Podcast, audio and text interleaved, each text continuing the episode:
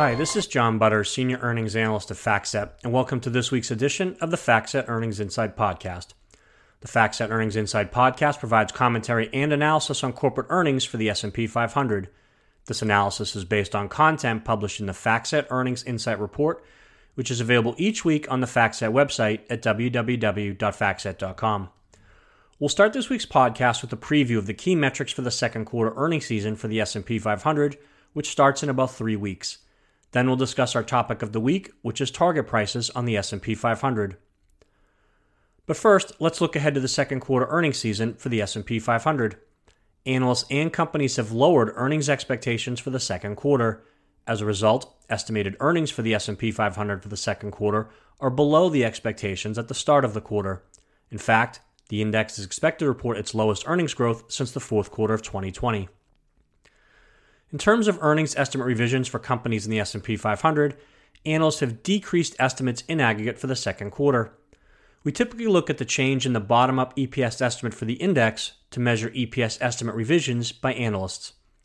The bottom-up EPS estimate for the second quarter has decreased by 1% since March 31st. While this decline is smaller than the 5-year average, the 10-year average, and the 15-year average for a quarter, it is also tied with the previous quarter for the largest decline in the estimate since the second quarter of 2020. In terms of guidance, more S&P 500 companies have issued negative EPS guidance for the second quarter compared to recent quarters as well. In determining whether guidance is positive or negative, we compare the projection of the company to the mean EPS estimate of the analysts at the time of the guidance. At this point in time, 103 companies in the index have issued EPS guidance for the second quarter. Of these companies, 71 have issued negative guidance and 32 have issued positive guidance. This is the highest number of S&P 500 companies issuing negative EPS guidance since the fourth quarter of 2019. The percentage of companies issuing negative guidance for the second quarter is 69%, which is above the 5-year average of 60% and above the 10-year average of 67%.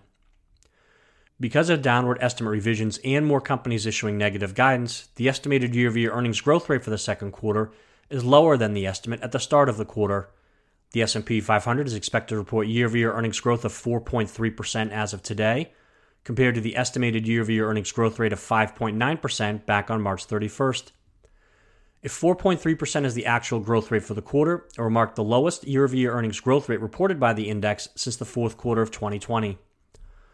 The lower earnings growth rate for the second quarter of 2022 relative to recent quarters can be attributed to both a difficult comparison to unusually high earnings growth in the second quarter of 2021 and continuing macroeconomic headwinds. In the second quarter of 2021, the S&P 500 reported year-over-year earnings growth of 91.1%, which was the second highest year-over-year earnings growth rate reported by the index since 2008. Companies also continue to face macroeconomic headwinds, including higher costs, supply chain disruptions, labor shortages, and the military conflict in Ukraine. 6 of the 11 sectors are projected to report year-over-year earnings growth, led by the energy sector at 215%, the industrial sector at 27%, and the materials sector at 14%. On the other hand, 5 sectors are projected to report a year-over-year decline in earnings, led by the financial sector at negative 22%.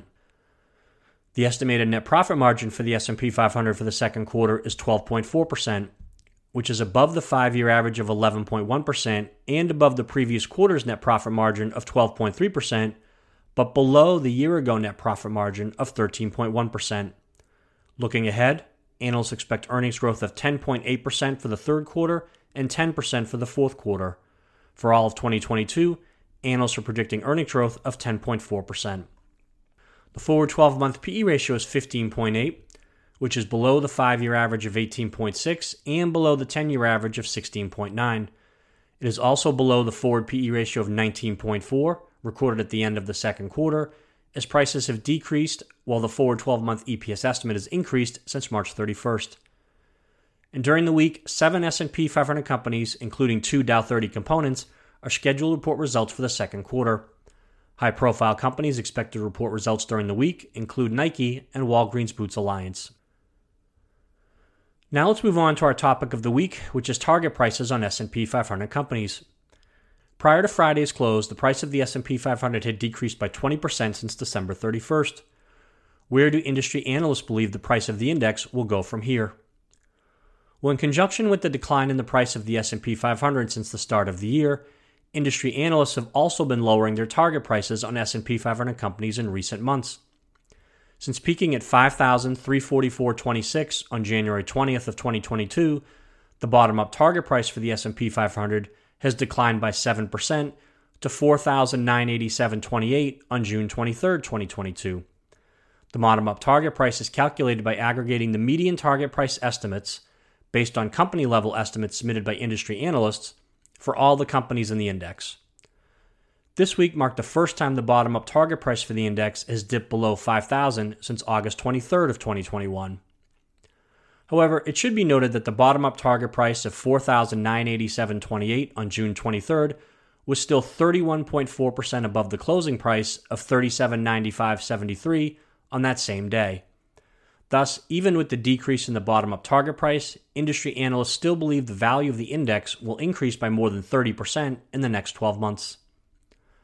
At the sector level, the communication services sector at 43%, the consumer discretionary sector at 40%, and the information technology sector at 37% are expected to see the largest price increases, as these three sectors had the largest upside differences between the bottom-up target price and the closing price on June 23rd.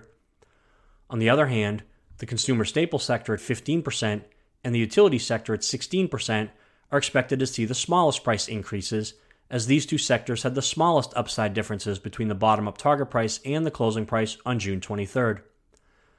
At the company level, it is interesting to note that only 6 S&P 500 companies had a target price below their closing price on June 23rd. So how accurate have the industry analysts been in predicting the future value of the S&P 500? Well, in recent time periods, industry analysts have underestimated the closing price of the index 12 months later using month-end values. Over the past 5 years, industry analysts have underestimated the price of the index by 2.1% on average using month-end values. Over the past 10 years, industry analysts have underestimated the price of the index by 0.2% on average using month-end values. However, over longer time periods, analysts have typically overestimated the closing price 12 months later. Over the past 15 years, industry analysts have overestimated the price of the index by 7.7% on average using month-end values. On June 30th, 2021, the bottom-up target price was $4,795.55. Nearly 1 year later, on June 23rd, 2022, the S&P 500 closing price was $37.95.73. So based on yesterday's closing price, industry analysts overestimated the closing price at the end of June of 2022 by 26% nearly 1 year ago.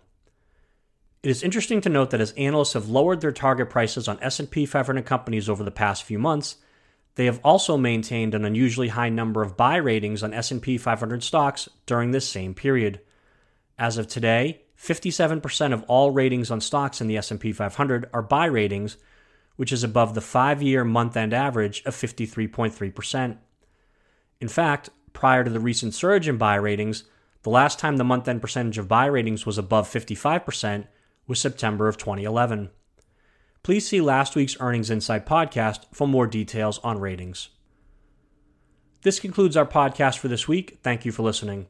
For more information on the topics discussed today and other market-moving trends, please visit the FactSet website at www.factset.com and check out the full FactSet Earnings Insight report, our FactSet Insight blog, and our Street Account podcasts. And of course, stay tuned for next week's edition of the FactSet Earnings Insight podcast.